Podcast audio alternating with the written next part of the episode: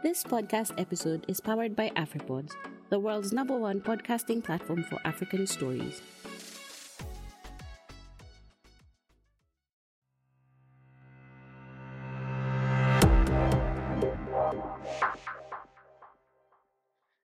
Hello, everybody, and welcome to another amazing episode of the Kenyan Wall Street podcast.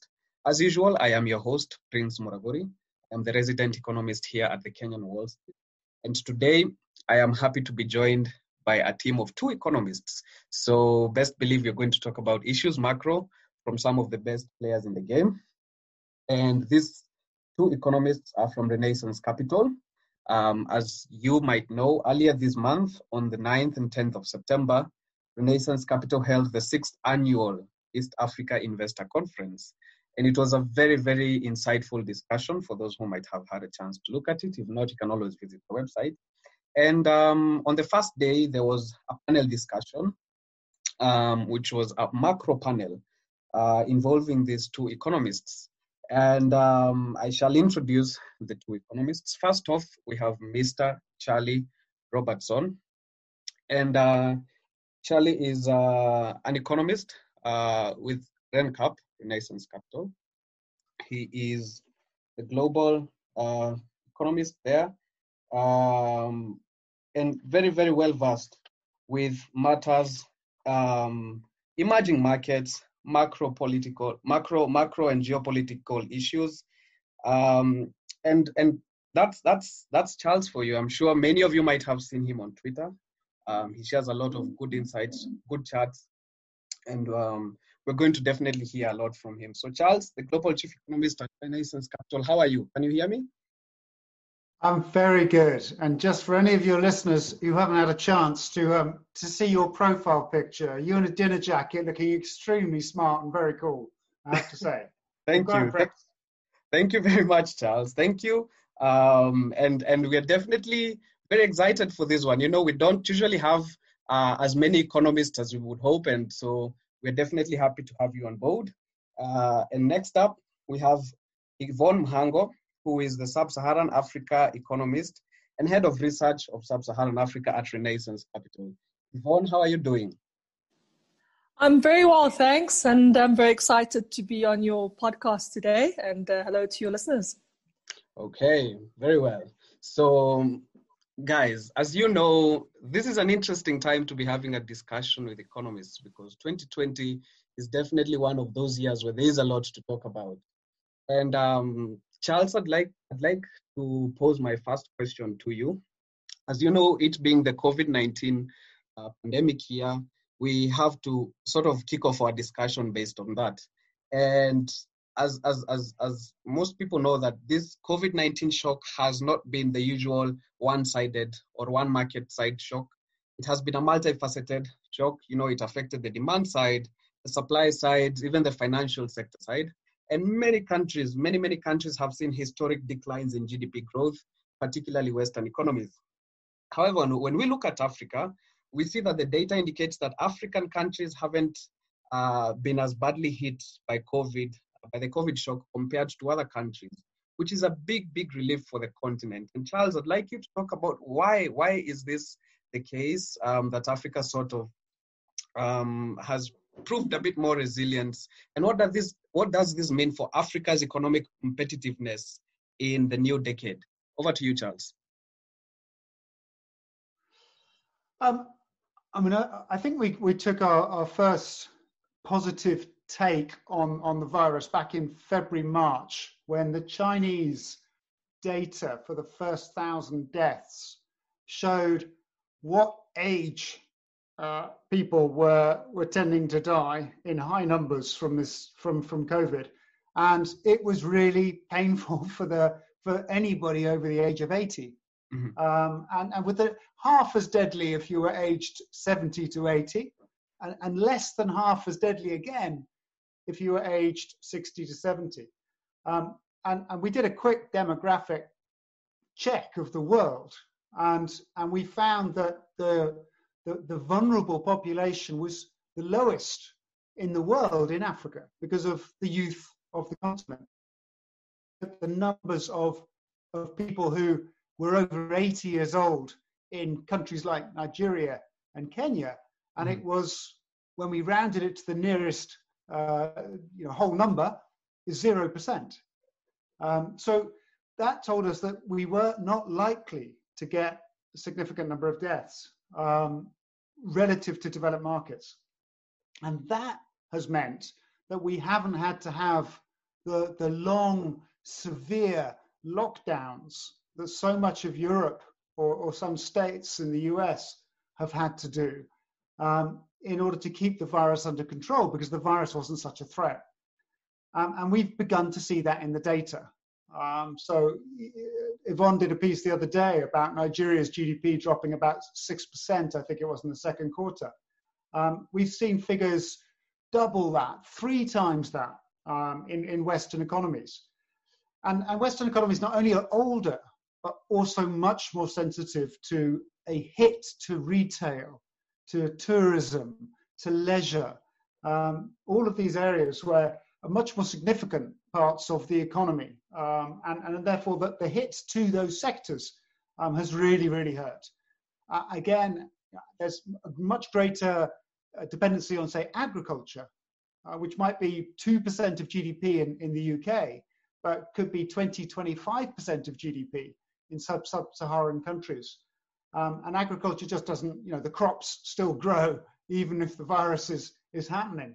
Um, so it just, that's also helped. And so I, what I think is so important about this is that when we had the global financial crisis back in 2008 9, what was really striking to investors globally was that frontier markets, African markets, South Asian markets, managed to get through the crisis uh, with, with much less pain than it is because they weren't so dependent on the banking system and on all the leverage that really hit the West um, in the, in the 2008-9 crisis. But they got through that crisis with less pain. And hopefully they're going to get through this crisis with less pain. And then I'm hoping the global investors in the 2020s will look back and say, well, who outperformed? Which economies should I be investing in? Which don't get whacked in the same way that everybody else does when we get a global recession. And I'm hoping they'll put more money to work in Africa and, and we'll see faster growth in Africa as a result of that. Okay, thank you. Um, and just to follow up on that issue, Yvonne, um, Renaissance Capital created a ranking, a sort of a composite resilience score ranking that, you know, it looked at how swiftly a country is likely to recover from the COVID-19 shock and um, it looked at you know key sectors of the local economy such as agriculture, tourism, global trade, um, and how these are insulated from the global economies. And then it also looked at the size of buffers, government and household buffers such as budget balance, public debt, debt and GDP per growth. And what's interesting is that for the African countries that were ranked, for the sub-Saharan African countries, um, among the top five were three East African countries. We had Ethiopia, Tanzania, and Rwanda. And so we saw East African countries performing exceptionally well. And uh, my question to you would be what unique capabilities enable the East African countries to be more resilient compared to other countries in the continent? And subsequently, what does this mean for the East African community's economic competitiveness in the new decade? Over to you, Yvonne.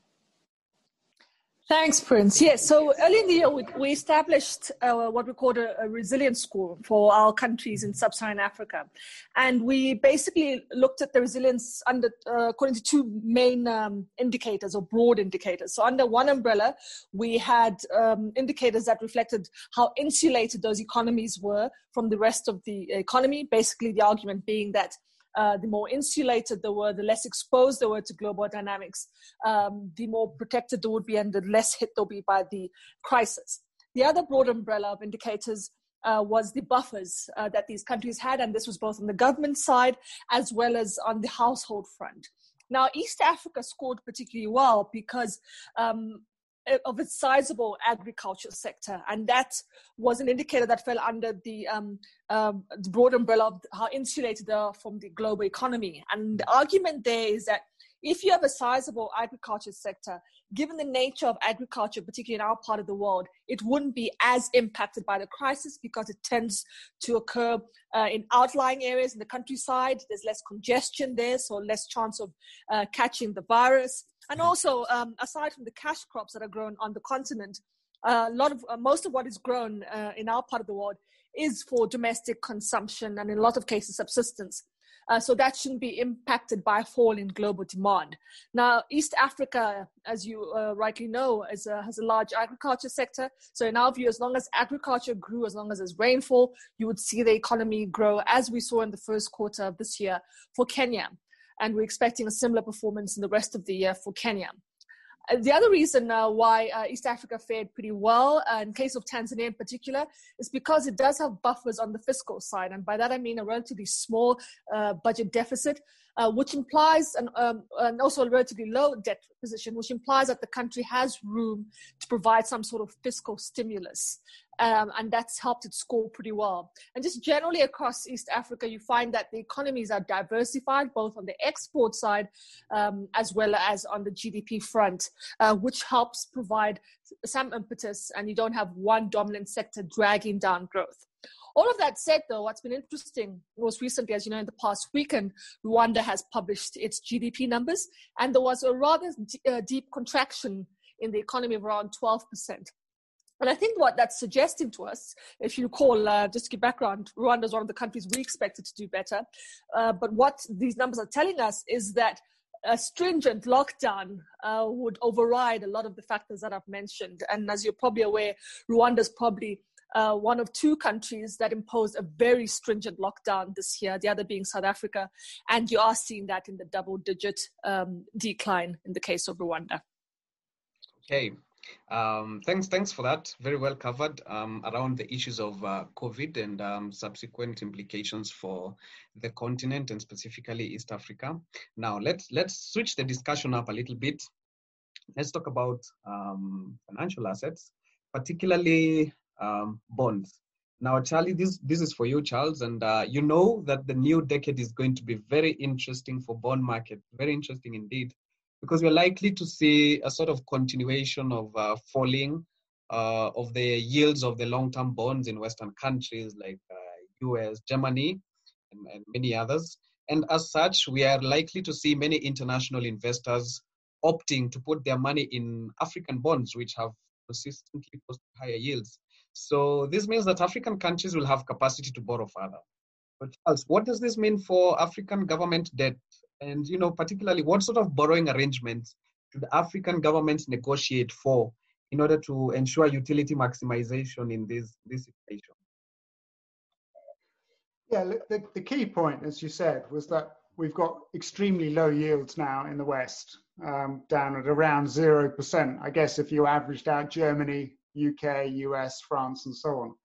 Um, and, and there is this desire for yield that people have always thought they should have something in bonds because that was the safe place to be. But when you get no yield on that at all, uh, it's it's not as attractive uh, for investors. So they're going into equities, and we've seen that in the U.S. stock market since March. Um, but they're also been putting their money into U.S. corporate bonds, um, and and there's starting to be a flow back into emerging market bonds. I think it's going to get much bigger if uh, if Biden wins the election in the U.S. Um, I think it's going to get much, much bigger. And, and people will then be saying, where can I get yield? And, and high single digits are still available from a number of African credits. The, the advantage of that is or twofold. Firstly, you know, if, if countries do not increase their borrowing, then their, their borrowing costs, the interest payments they make on that borrowing is going to be much less. So governments will have more, uh, can save a bit of money, reduce their budget deficits if they wish. Um, but I think more likely is the government's going to take advantage of this cheaper funding from the West um, and, and try and grow faster. So it's a matter of choosing the right investment projects, um, prioritizing you know, the essentials, which from, from, what we can see, education is absolutely essential um, to, to, to help a country industrialize. Uh, the next essential is electricity. Um, but you know, electricity has been quite expensive in East Africa because the borrowing costs to pay for that electricity have been quite expensive. But if the borrowing costs to roll out new electricity gets cheaper, then hopefully the electricity gets cheaper, and then factories can start coming to Kenya and others in the region and uh, and starting to manufacture. Um, I think the the education numbers in East Africa are already pretty good.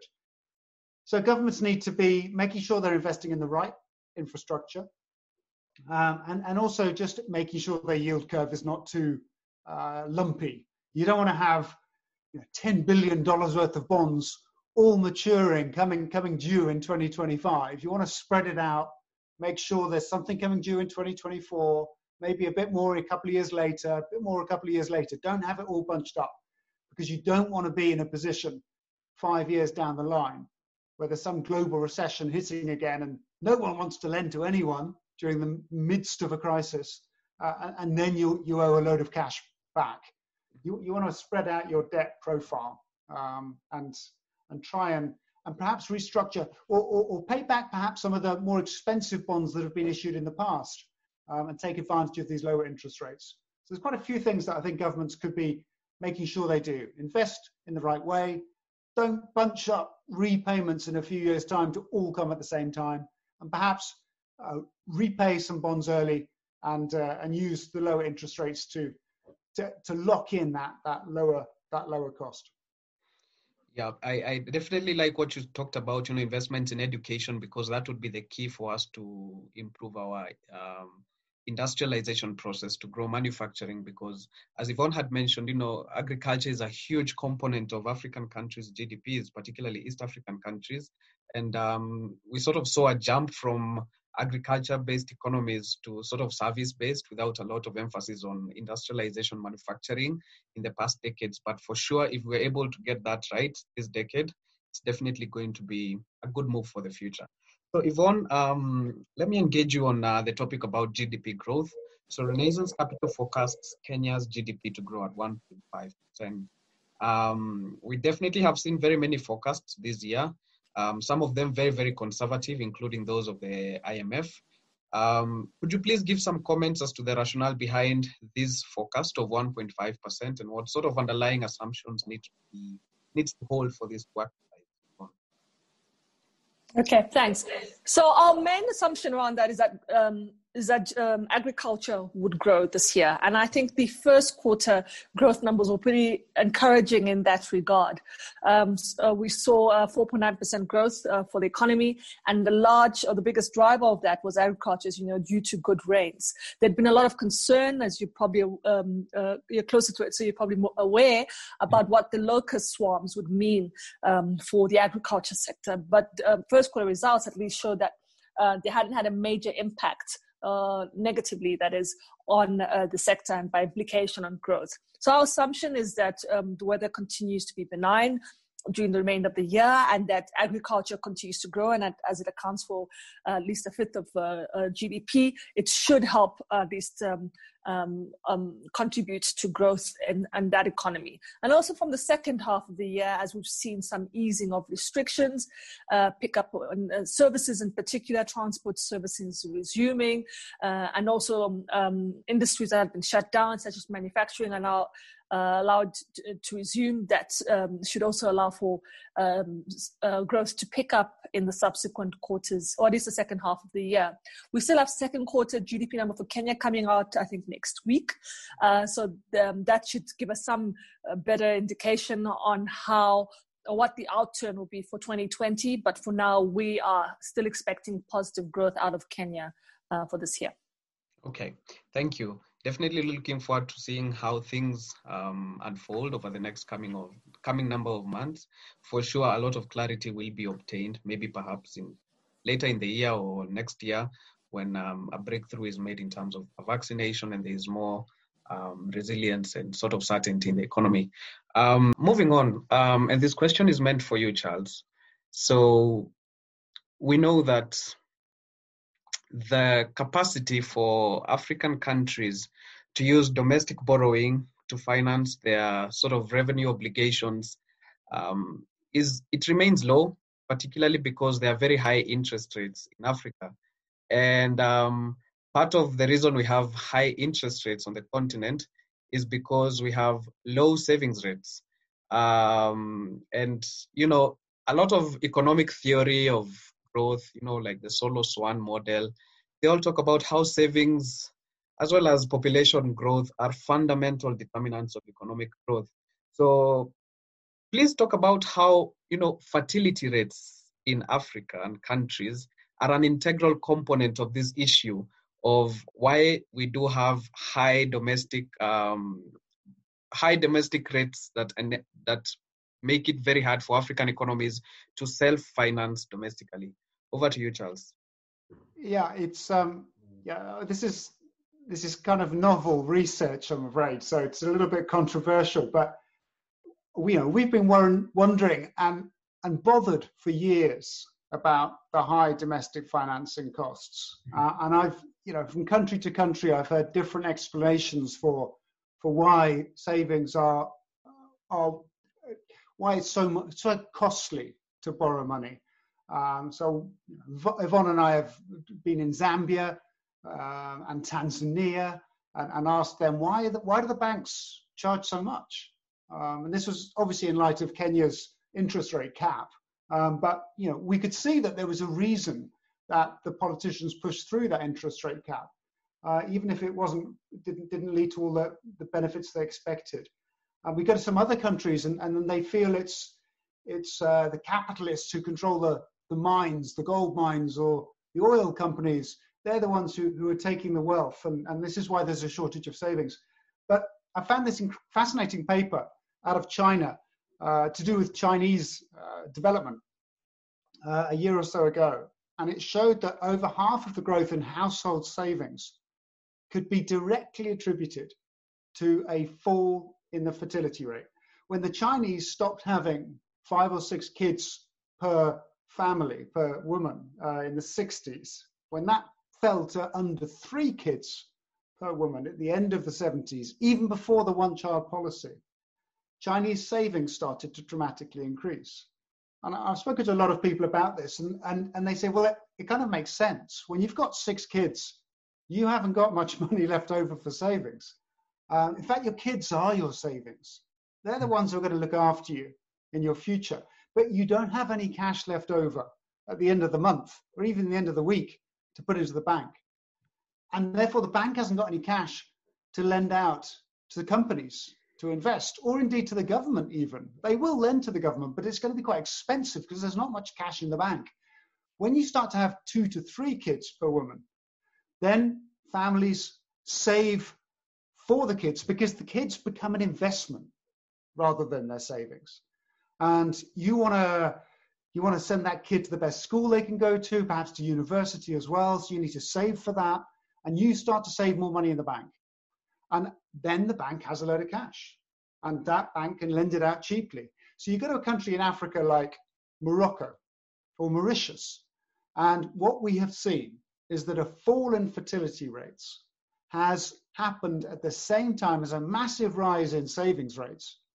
And governments in Mauritius and Morocco can borrow at 2% for a year. Companies can borrow not much more than that, 2% for a year. Now, you can't do that in high fertility countries. So, so what's what's really interesting to me now is to see which countries are we going to see that fertility rate drop below three uh, in the next 10 to 15 years.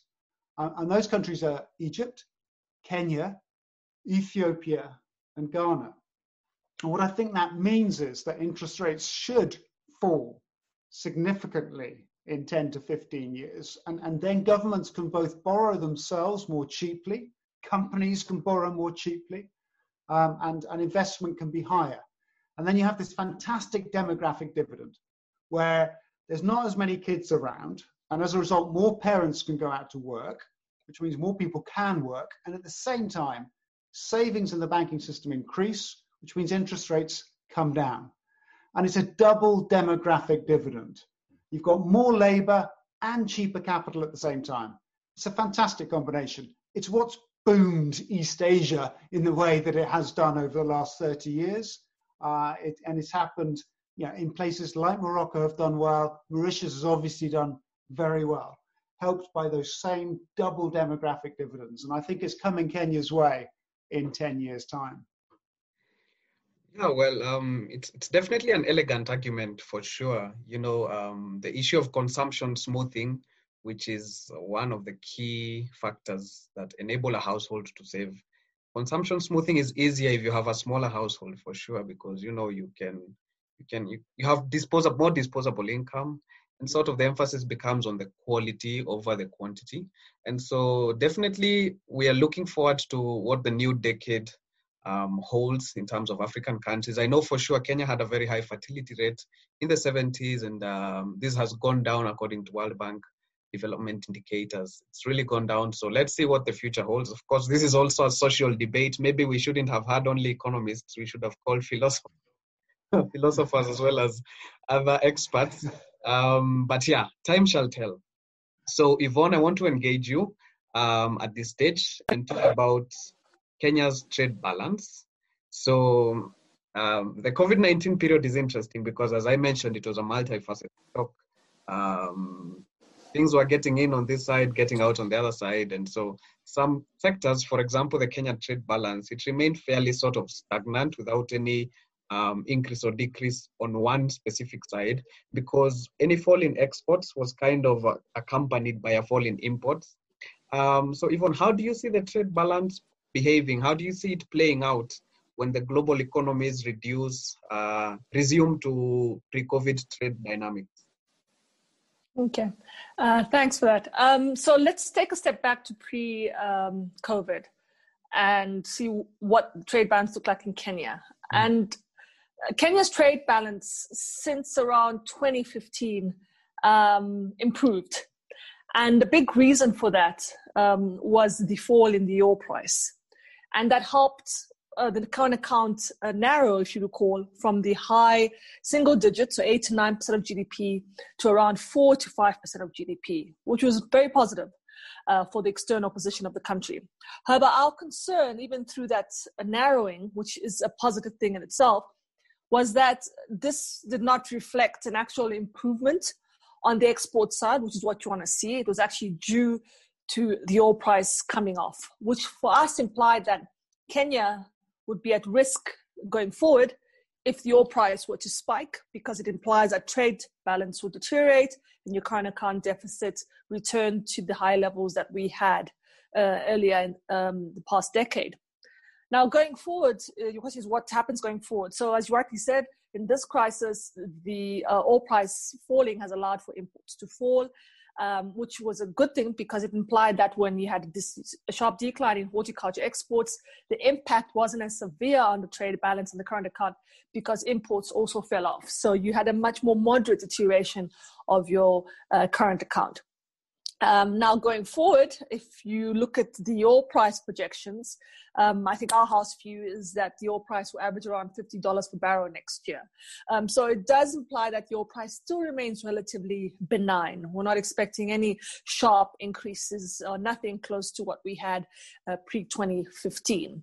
That's a good thing for Kenya uh, because it, it, implies that they'll be able to contain uh, their trade balance. However, over the medium to long term, um, that is still something they need need to be concerned about, in particular, improving its exports, uh, because its export to GDP ratio is actually uh, quite low and has been shrinking over the years from around uh, the, uh, the low teens uh, to less than 10%. Uh, and that needs to improve if the country wants to remain competitive and also if it, if it wants to keep from being vulnerable to changes um, in the oil price. Uh, because at some point it will turn against uh, Kenya. Um, so, in the meanwhile, it would be good to see if there were uh, reforms or policies put in place to try and grow that export balance and improve it to levels that it was at a decade ago. Okay, thanks. Thanks for that, Yvonne. And um, definitely, when we begin the discussion about the trade balance, we definitely need to we start to talk about things like comparative advantage, some geopolitics, and um, on that topic of geopolitics, Charles, what do you see in what ways do you see the upcoming US presidential election playing into the Kenya uh, shilling US dollar exchange rates?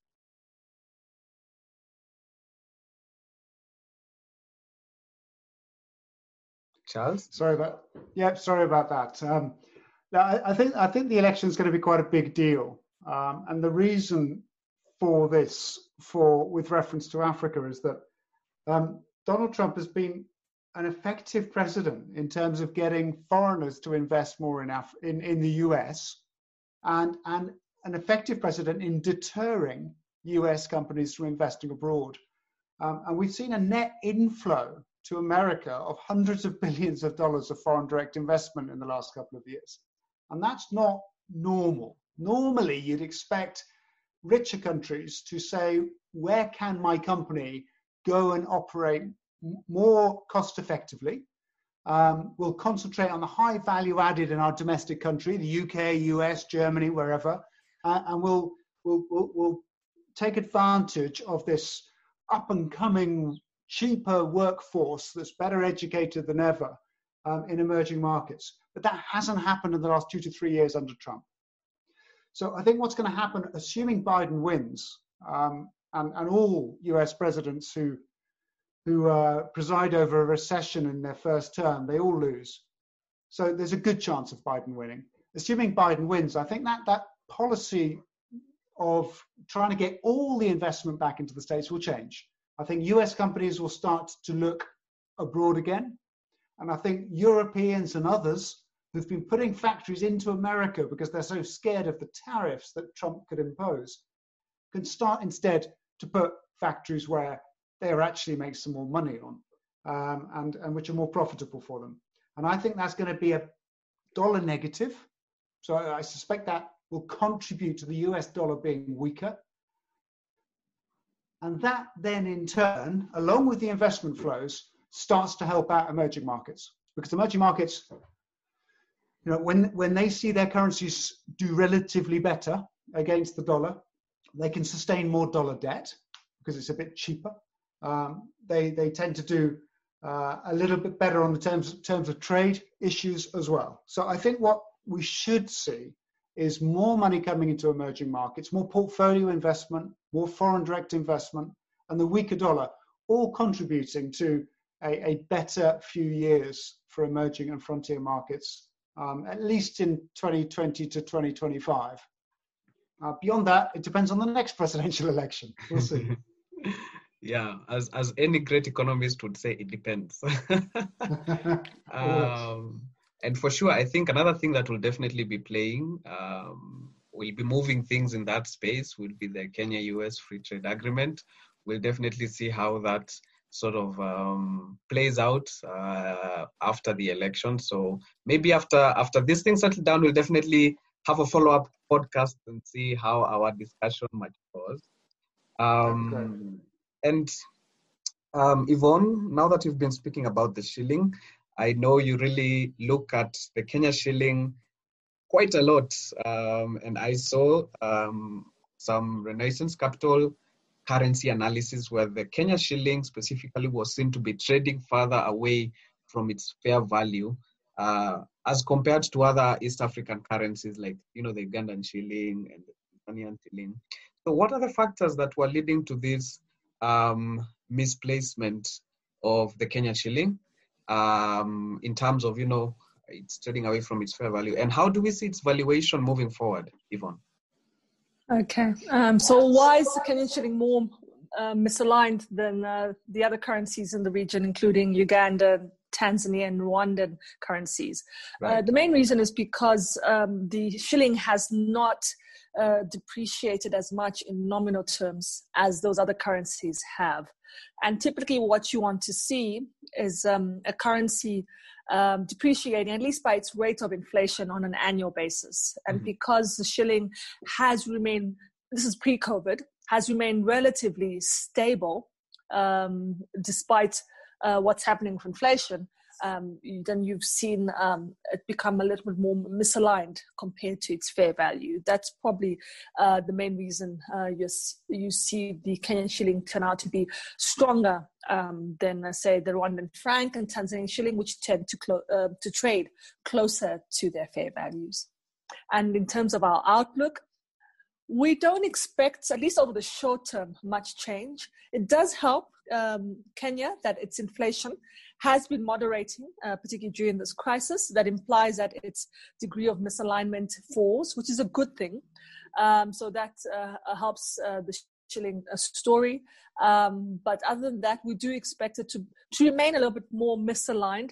Uh, um, relatively to the other currencies or relatively to, uh, to the shilling's own fair value um, there's nothing to suggest in the horizon that that should change anytime soon. Okay, okay. Well, thanks for that, guys. And um, as we come to a close of the session, we definitely have to talk a bit about the um, the sixth annual virtual East Africa Investor Conference, which was held by um, Renaissance Capital earlier this month, I think on the 9th and 10th of September. And um, both of you participated in a panel discussion session with um, the Deputy Governor of the Central Bank of Kenya, Sheila M'Mbijjewe, as well as the IMF resident representative for Kenya, Mr. Tobias Rasmussen. So, what were your biggest takeaways from this session, which you might want to share with our audience? Let's begin with you, Charles, and then we'll come to Yvonne. So, over to you, Charles. From my perspective, it's, it's that growth, it's the growth expectation. It's kind of phenomenal that you look around the world, you've got China, Taiwan, that's it. Able to grow in 2020. Uh, yeah, maybe one or two others. Vietnam might manage it, possibly Korea. But I think people are focused a little bit on East Asia doing reasonably well. But mm. everybody else sitting there in the US and Europe get very easily sucked into that idea that the whole world has just you know, collapsed. The, the economy is dreadful everywhere. Um, and it's, it's really great to just hear a central banker say with credibility that there is we're going to be expecting growth this year um, and and to see the IMF also come come alongside with that and say that hint that there'll be an upgrade in their forecasts um, coming out in the next month or so so I think this is this is just I think it's all part of our hope and belief that, that we're going to see Africa outperform and that we uh, and that investors will start to put some money behind that. It was a very well attended conference. And the only shame from our perspective is that we like to have the conference in Nairobi every year. That's where our office is. You know, this is this is when we get everybody together in the right place and they see the country for themselves. Uh, it's a shame it had to be done online, but you know, that, that is what it is. Hopefully next year it'll all be back to normal. Well, yeah, definitely 2020 is a year of um, everything virtual, but it, it, it, it, gives me joy to hear that the future is bright and um, this is a good time to be in Africa. This is a good time to be in Kenya. So that's encouraging news. Yvonne, what were your biggest takeaways? It, it won't differ much from Charlie. I think for me, the most positive or um, takeaway from that session was the IMF saying that they would likely be revising up their growth projection for uh, Kenya for 2020. As you know, they were predicting growth of negative 0.3%. I think out of the East African countries, it was only Kenya that they were expecting to see a decline in. It could actually turn out but possibly um, that it's uh, Rwanda that has a, a small decline. Uh, but anyway, our main takeaway um, from there is that Kenya will see growth this year. I think that's a very positive, encouraging story. It actually set up a great backdrop for the meetings that our clients had with the corporates, uh, because uh, certainly uh, if you're investing, as you can imagine, in East African firms or particularly in Kenyan firms, you want to hear that there's growth coming out on the macro side. And so um, that was really encouraging to hear.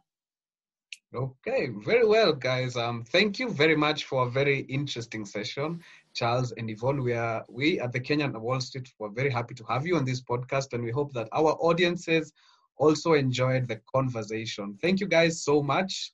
Um, could you share with our audiences how they can get in touch with you, either via social media or or how how can um, they follow up the discussion with you or check out some of the work that RenCap is doing? Yeah, definitely. I mean, I, I do tweet quite a lot. So at RenCapMan is is always uh, you know a forum to to engage with me, um, as well as our office in Nairobi as well. Mm-hmm. Yvonne. Um, also on Twitter, uh, if I remember correctly, my handle is at Yvonne Mhango. So um, yes, I'm accessible. Not as active as Charlie, but uh, I will respond to messages via Twitter. Okay, thank you guys. And uh, you can also follow us at Kenyan Wall Street on Twitter. And you can also get in touch with me at Prince underscore Muraguri. So thank you guys. It was a lovely session. Stay safe, everyone.